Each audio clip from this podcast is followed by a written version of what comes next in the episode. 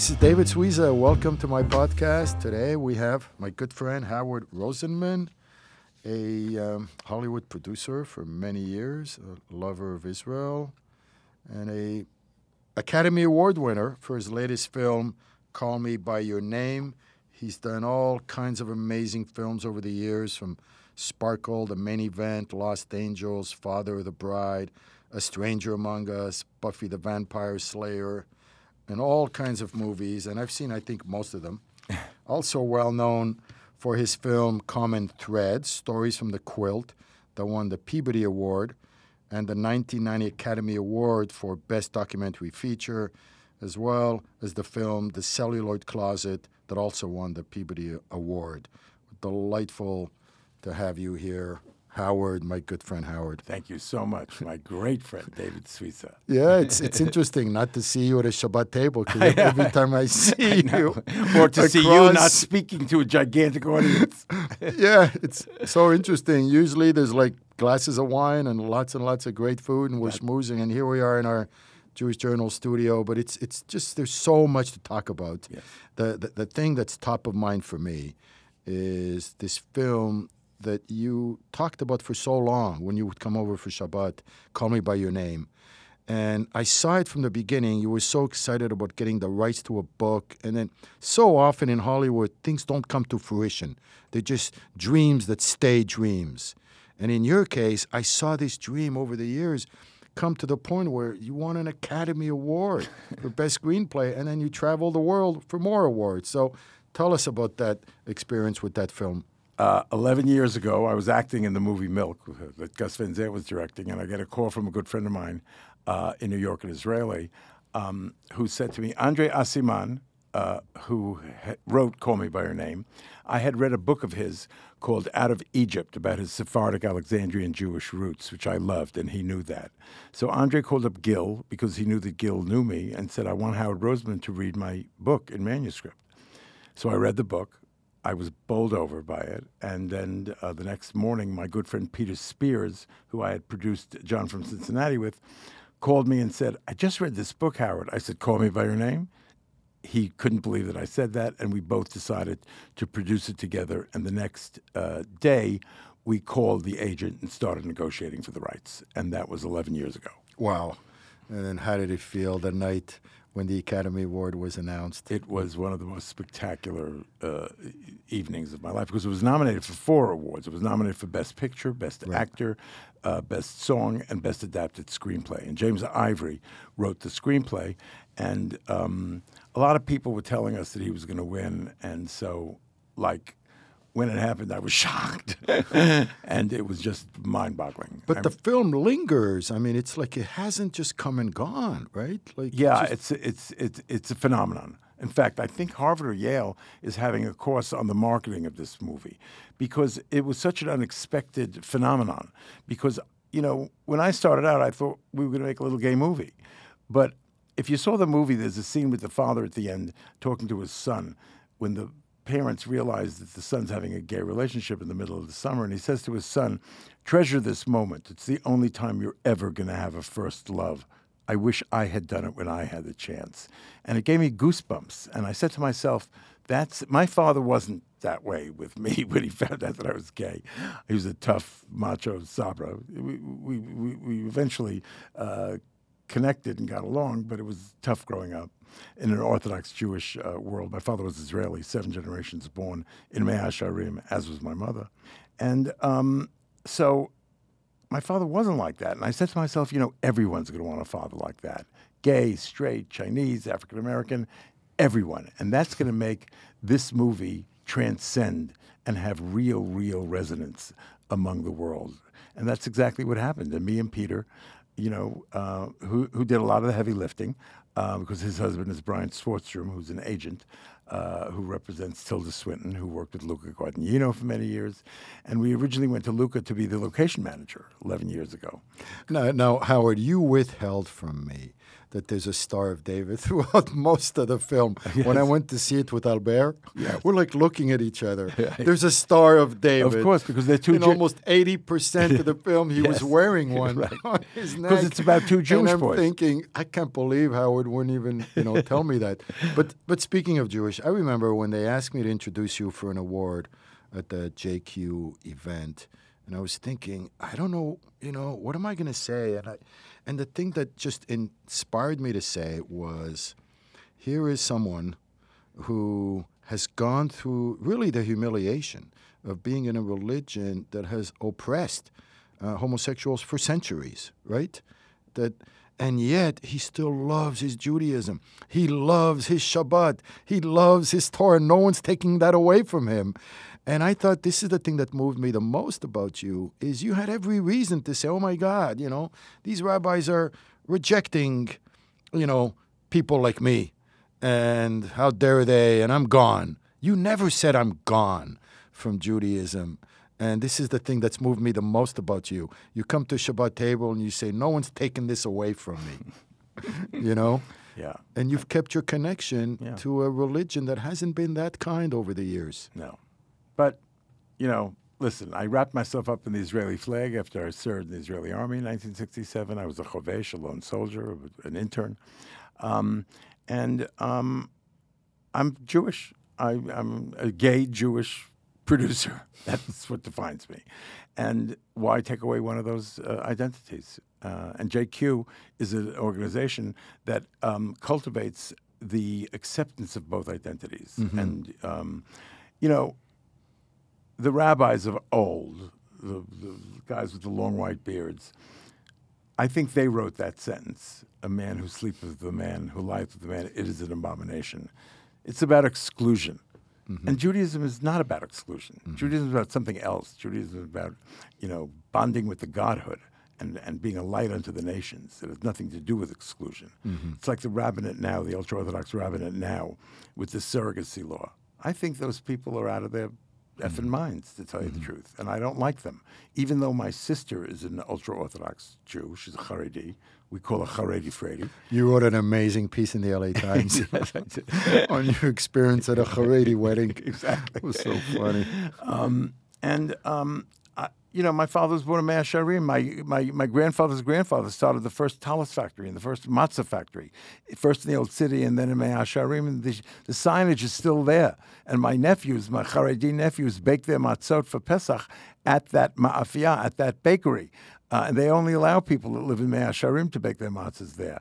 There's wonderful, fantastic things about the Jewish tradition and now the Israeli tradition, which I love and adore. And I'm not going to let some old rabbi tell me that I can't do this or I can't do that. FM. Amen. Well, when we first met, I remember it's almost 20 years ago, and there was so much going on in Israel, and really that that was the beginning of our of our relationship. And you've been one. I, I, I call you the biggest Zionist in Hollywood, right? so, what has that been? I mean, it's not as if Israel is the most beloved name in America right now. It's become very controversial, obviously, because of the Palestinian conflict and so many things. Um, what's it been like for you being so pro Israel in Hollywood? Well, it's difficult because most of Hollywood, I'd say, I'd say 70% like America, are progressives and maybe in Hollywood, maybe more. And, and you always, you know, the progressive would prefer the underdogs. Always. And so, um, but you know something? Everybody in Hollywood knows that I uh, come from seven generations of Israelis. Um, my grandfather's grandfather came, my grandfather's great grandfather came to Palestine in 1840 when he was 40 with eight children. I have very, very deep roots there. I have hundreds and hundreds and hundreds of cousins. My sister lives there. My parents moved back there. They're both buried there. In fact, my all my ancestry is buried on Har HaZeitim on the Mount of Olives. We have the best real estate on the Mount of Olives, I might add. And um, having served in the Six Day War, and then met Leonard Bernstein, who uh, asked me to be a gopher on the documentary that they were making about him conducting the IPO in uh, Yehuda and Shomron, Judah and, and Samaria uh, for the uh, Tzahal with Isaac Stern playing the uh, violin. You know, I had a very paradoxical reaction to the um, conquering of Jerusalem. Up until that time, I wore tzitzis and yarmulke. Well, I just I decided to wrap myself up in the flag of Israel and became what they call a right wing Zionist. I am liberal when it comes to all social issues in America and the world pro women, pro abortion, pro gay, and very liberal. But when it comes to Israel, I am You're a hawk. a hawk, a total hawk, because I love it there. And Israel's the greatest country in the world. I just came back. I was there for Gay Pride, okay, three weeks ago. 500,000 gay people in Tel Aviv for seven days and nights. 100,000 of them were non Jews who came from all over the world. And it was a big, big party. And to think that in the Middle East, in the middle of that cauldron, there's that kind of freedom and that kind of euphoria and that kind of fun and that kind of liberality and that kind of openness. Well, for these liberals and progressives to say that Israel's a bad country, again, F them. I appreciate the withholding of a few letters. Um, for, and uh, they don't bother me, uh, the Hollywood types, because I know too much. I know the entire history of Zionism. Give me an example, Howard, of an uncomfortable situation where you're in a setting, because obviously you know everybody in Hollywood. I know that for a fact because I've every time I bring up your name. Um, give me an example of a situation that was uncomfortable uh, connected to Israel in Hollywood. Well, when I go to some of these fundraisers for democratic causes or for liberal causes, and they start attacking Israel, um, I get up and I voice my opinion. And when they start arguing with me, I just very calmly give them the facts, and then they're silent and they shut up because they can't deal with me like Any that. Any of the any big names in Hollywood that you've spoken to about that?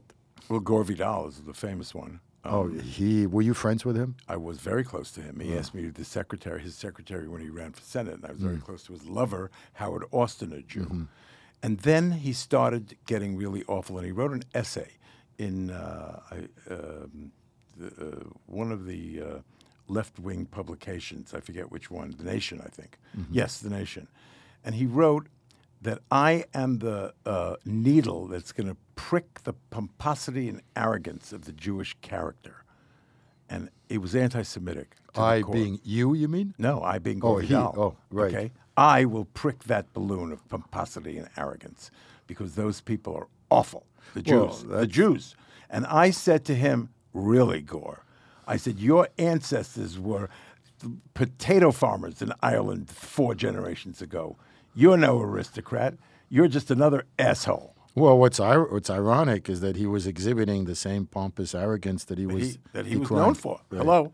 There we go. Yeah. Uh, who in Hollywood is really the most problematic names in terms of Israel?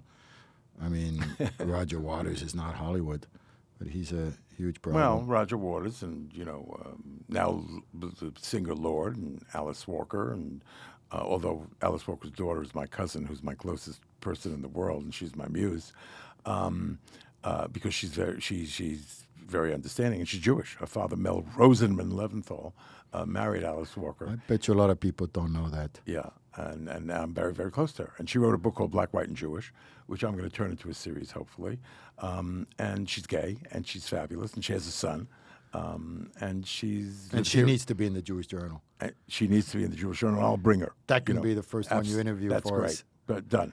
Yeah. Done deal. I'm We're- very very close to her. We're talking to Howard Rosenman, by the way, about uh, doing interviews with his all his Hollywood friends in the Jewish Journal. So look out for that. Um, and so, you know, um, listen, all the Hollywood top, I mean, there are about 15 hardcore right wing Zionists. Who are they Adam? Berkowitz, Adam Rick Ro- Sandler.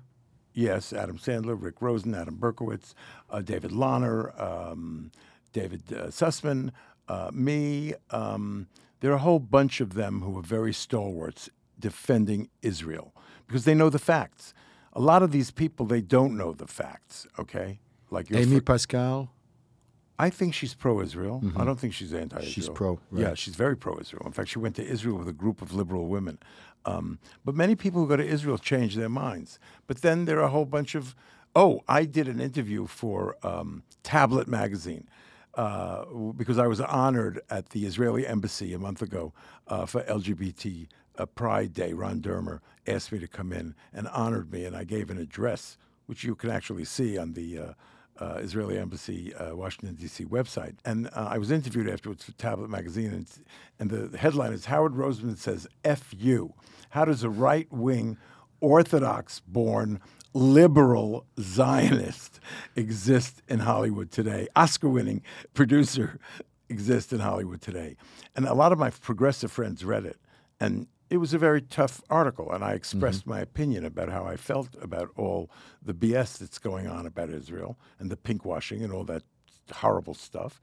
And a lot of my friends, progressive, close friends, called me up and said, How could you talk like that? We know you as a soft hearted guy. I said, I'm not soft hearted when it comes to Israel. I'm hard hearted. Okay? Because if you're not hard hearted, you know what'll happen? Let me tell you what'll happen. 1933 to 1945, Poland and Germany. That's what'll happen. You know, uh, you were telling me the other day about an interesting meeting you had with a very good friend of yours, who is the American ambassador to Israel, uh, Friedman, David Friedman. David Friedman. Yes, I grew. Uh, we, I grew up in five towns with him, and my first cousin, Shalom Maidenbaum, and his wife are his best friends. And David Friedman was, as you know, a Trump's bankruptcy lawyer. And you spent a few days with him recently I spent a few days with him. Yeah, last uh, two weeks ago. I know, I saw the pictures. at uh, Galei. Um, it's, a, uh, it's in uh, Herzliya Pituach. Um, and he shared with you some interesting tidbits on a very important meeting in the Oval Office. right, where um, he was convincing uh, Trump with uh, Tillerson and Pompeo and Kelly and Nikki Haley and um, him and Trump about uh, moving the embassy. And Tiller, everybody was against it except Nikki Haley. And everybody did their speech, and Tillerson opened up a book and read about the U.S. position for the past 15 years. And when he finished closing the book, David said to him, You finished? And he said, Yeah. He said, Now let me tell you where it's at. And then Trump decided to move the embassy. You know, I wish I would have been a fly on the wall, but I could imagine that if I was in his shoes, one of the things I would have said would have been that one president after another made an unequivocal commitment during their com- campaign to move the embassy. Not a conditional commitment, it was unconditional. Know, we will do it. And every time out, one whether it's Republican or Democrat, once they got into office, they changed their mind and signed all- the waiver. because they're all cowards. Listen, I, I'm not crazy about Trump, you know, by by far. I love what he's doing about Israel, and he he he decided to do it. I mean, kudos to him. I'm very very uh, glad that he did it. Um, I just wish he'd change his way, stop tweeting. the Twitter in chief. Uh, an, another great story that I recall over the years, Howard, you and I, is you know, you, you were a producer for years and years and years, and all of a sudden you get a call to act with Sean Penn in a movie. And I'm thinking, how, the how the hell do you do that, right?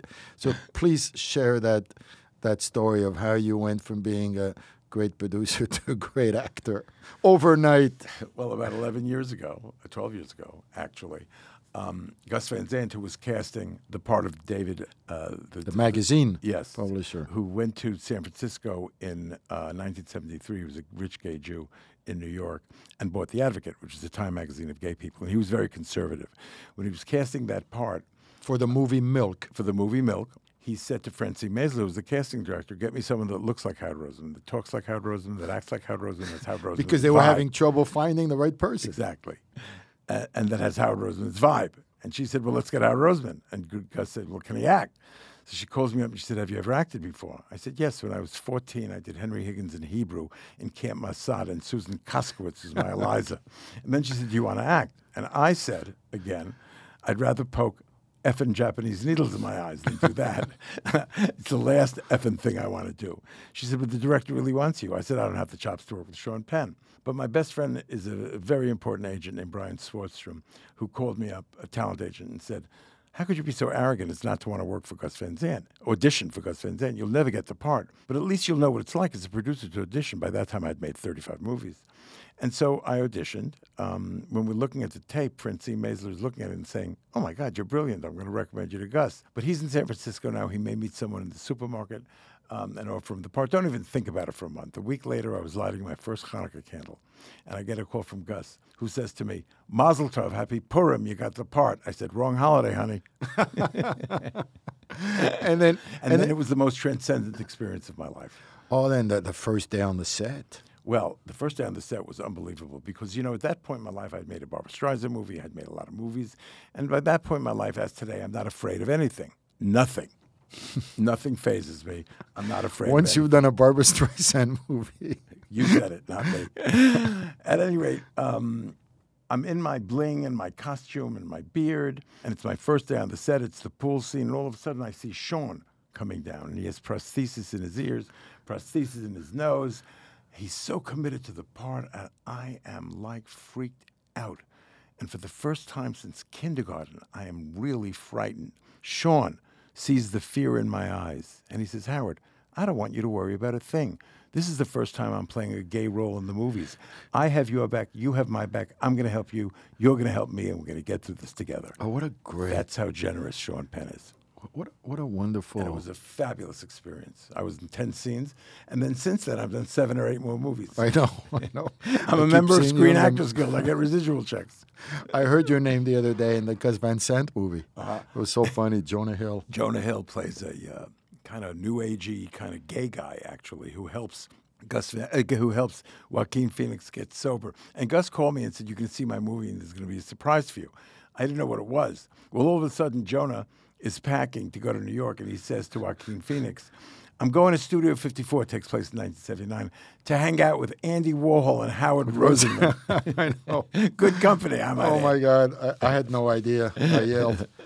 now, speaking of transcendent moments, there's one thing that happened in your career, and I, I wonder how if this is one of those things that has been transcendent in your life, and it's the uh, the Peabody Award that you won for Common Threads.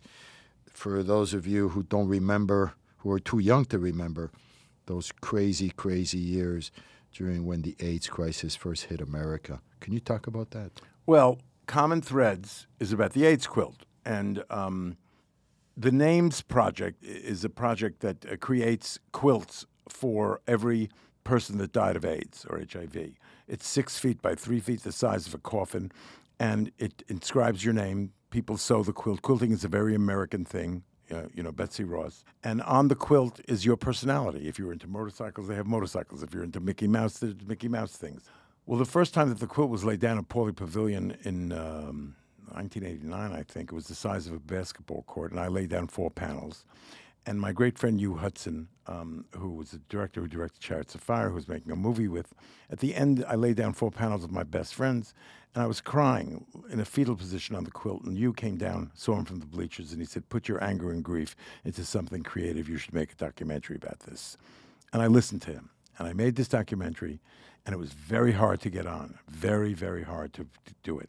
But eventually, the directors. Uh, uh, Why was it hard to do it? Because in those days, AIDS was like a, a- Dying a mark day. of shame, and people were freaked out by it. And I try to to, to What year was this? 1988 or 89 when I was trying to raise the money for it, when I tried to get HBO, um, and um, uh, Was it hard to raise the money? very, very, very hard. But Rob uh, had directed the Milk documentary, which won an Oscar. Um, and they were very, very important documentary filmmakers. And I went to them. First, I went to Bill Couturier, who did Letters from Vietnam, and he introduced me to Rob and Jeff. And then um, I, Rob and Jeff and I decided to make the movie. Rob who? Rob Epstein and Jeff Friedman. Okay. They have since won many Oscars. Okay. Um, and I made Celluloid Closet with them as well. Right. And I made Paragraph 175 with them as well about gays and the Holocaust. Celluloid Closet about the history of gay and lesbian images in film, which is nominated for an Oscar, won us our second Peabody. Common Threads won us an Oscar and a, Peabody. for Best Documentary. So um, we, uh, through grants and through um, private equity and through foundations, we created enough of a sizzle reel to present it to HBO, and Sheila Nevins and Michael Fuchs gave it the go ahead. And it was staggering. How long did it take to film it, and how long was the quilt? And where were, were things were probably changing by the day, and new names were coming up, and new panels. I mean, tell us about that whole well, process. The, the quilt, when uh, as I told you, it was the size of the Pauley Pavilion in 1989. Mm-hmm. In 1994, it was spread out for the last time and shown in Washington, D.C. And it spread from the White House to the Washington Monument and back, 54 acres. Unbelievable. 60,000 panels. It's the biggest piece of artwork in the world and is now stored in Atlanta. And they take sections of it out now. It's too big to show. Now, when you first saw it at Pauley Pavilion, The size time, of a basketball court. right, and then it was probably at least 30, 40, 50 times that size by the time it went to DC. about 400 times that Okay, size. so okay. And Cleve Jones was the one that started the Names Project, and he's a very important figure Hmm. in the annals of the uh, AIDS crisis. How long did it take to film the documentary? took about six months, Mm-hmm. you know, because we filmed the, the, the, there were various um, uh, exhibits of showing the document of showing uh, the uh, AIDS quilt fur- unfurled, both in Washington and Was there crying on the set? crying.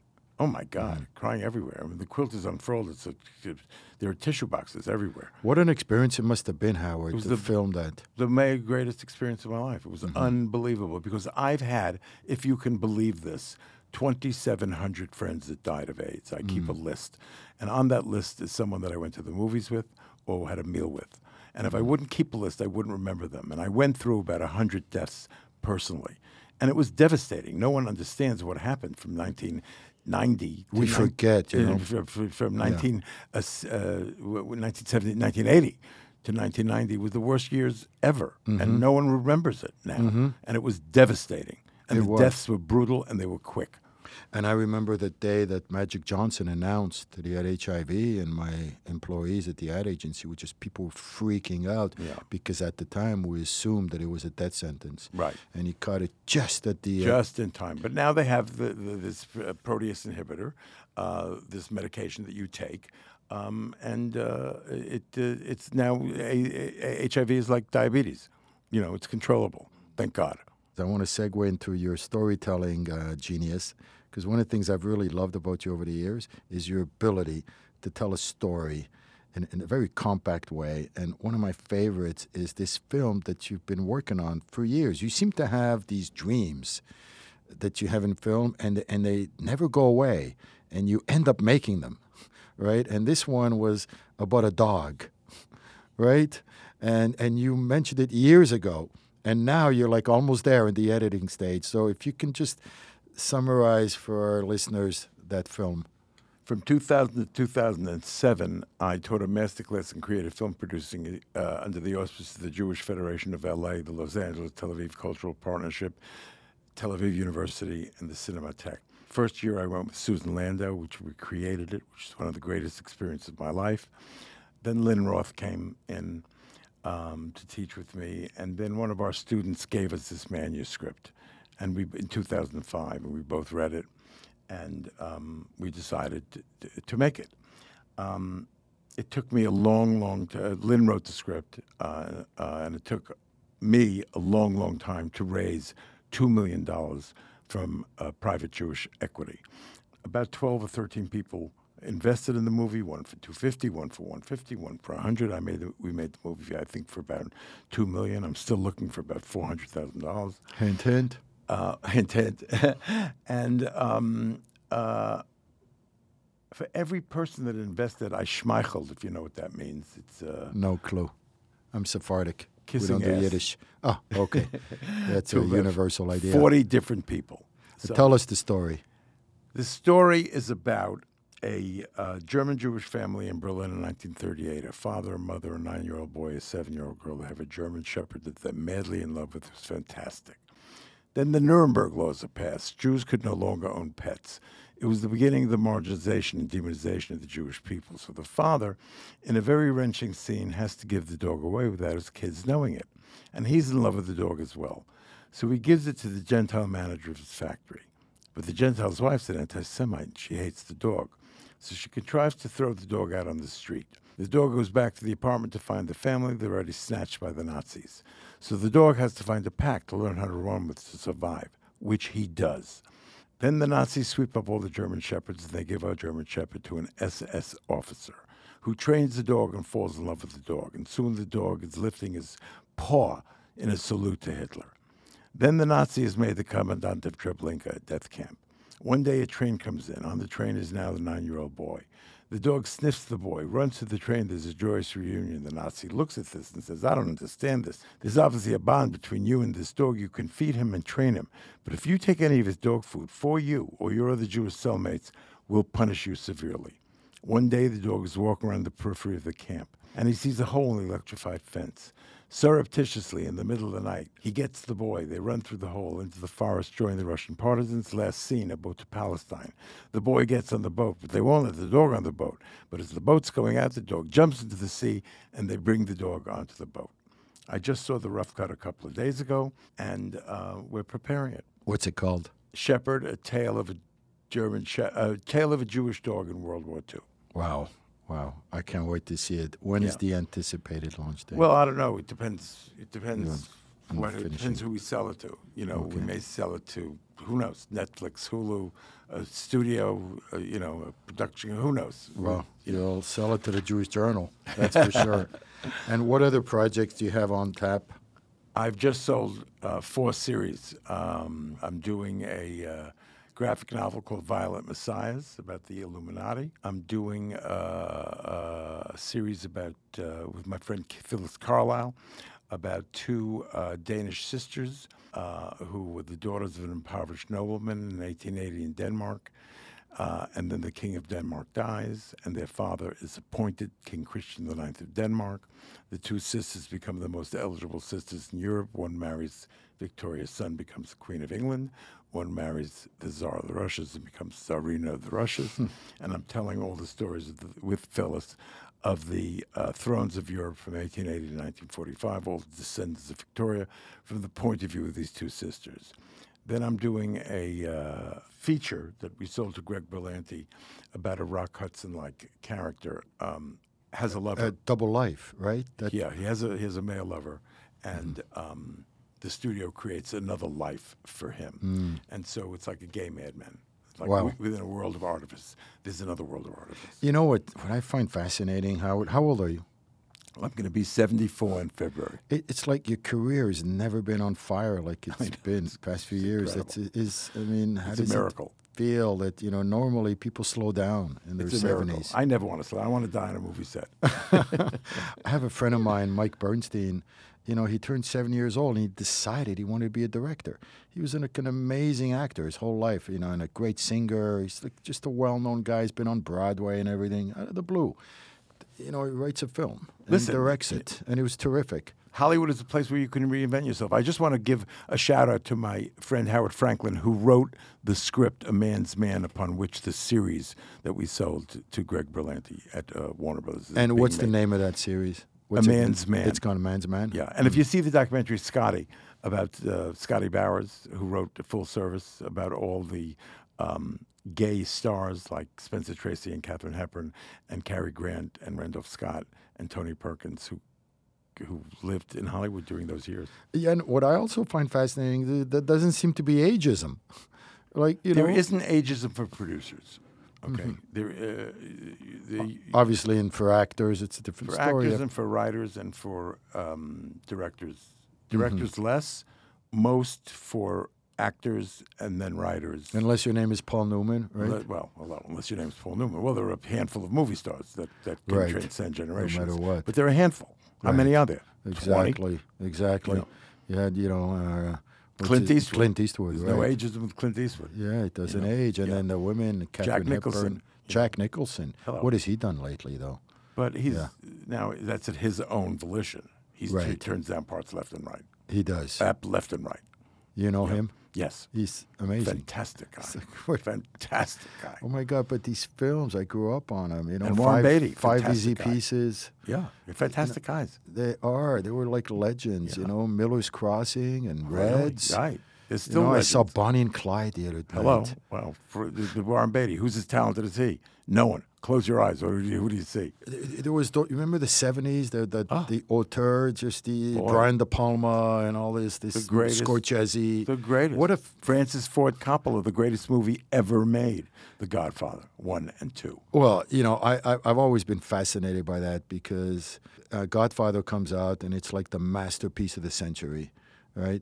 Up there, right up there with Citizen Kane, and we say, oh my God, and it cleans up at the Academy Awards, and then Godfather 2 comes out, and everybody's thinking, oh no, don't do that. How do you, how do you meet, how do you follow up a masterpiece, right? And I think one of the greatest accomplishments in movie history was the fact that a sequel to a masterpiece is now arguably at least as good, if not better. They say it's better. I think it's better. It's brilliant. When I see The Godfather and I'm late at night and I can't sleep and I'm trolling the stations and The Godfather comes on, I stay up to watch it. I must have seen The Godfather Both- about 72 times. Both, one and two? Yeah. Both. Yeah. Wasn't it kind of tragic how they screwed up Godfather 3? Yes. But, You know, hey, you know, what are you gonna Godfather 1 and 2. They, you know. Oh my God. But I saw a movie in 1970, which I should tell you about, called The Garden of the Finzi Contini. It was fantastic. One of the greatest movies ever made about a uh, very rich Jewish family. Dominique Sanda plays the sister. Helmut Berger plays the brother. They're very handsome. They live this incredible life in a bubble. Uh, Daimlers, tennis whites, the greatest life ever. And then the, the um, racial laws are passed in Italy. They're going to Auschwitz the next week. And I remember Vittorio De Sica directed that movie. I remember I saw that movie in 1970 at the beginning of that whole era. This was a foreign movie, but independent. And I said to myself, wow, one day I'm going to make a movie like that. Wow. And funnily enough, Call Me By Your Name, which takes place in Milan in 1983, actually is the grandson of that movie because The Garden of the Finzi Contini takes place in Milan in 1938. Oh my God! And it covers the same area about an aristocratic Jewish family in 1938. And our movie, Peter Spears, and my movie, and Luca Guadagnino's movie, is about a aristocratic Jewish family in 1983 in Milan. Oh my God. yeah. Do, do you feel, because you've reached such a peak with this film, how many awards around the world? do you go? 198 awards. That's like unbelievable. Unbelievable. you reach such a peak, and do you get these jitters like Godfather 2, for example? Like for your next film, do you feel like you have inflated expectations? I must say, um, nothing will ever equal uh, Call Me By Your Name. I mean, it's a phenomenon in and of itself. Um, it's just a phenomenon. It's like lightning in a bottle. And uh, there are certain moments in life like this, like Yeah. when the Eagles did Hotel California. Yeah. You sort of say, you know, I love you. You're going to do great stuff, but I'm sorry. There's only one Picasso. There's only one Nureyev. There's only one Leonard Bernstein. It's once in a generation. Yeah. You know, um, and, and, and Call Me By Your Name is like that because of Luca Guadagnino's genius and Andre Aciman's novel and Timothée Chalamet's acting and Armie all came Hammer's together as acting. You know, I mean, Armie Hammer and Timothée Chalamet, that's magic. Mm-hmm. It doesn't happen that way. And every movie that I'm from now on will make, I hope it will achieve that heights, but it won't. Right. This was some. Maybe I'll have one more. Yeah, hopefully more than one. Yeah. Anyways, on that note, Howard Rosenman, my good friend, thank you very much for coming into the Jewish Journal studios. You can uh, download on iTunes the David Suissa podcast and hope to see you a lot more often, Howard. Absolutely, David. You're my big hero. so are you.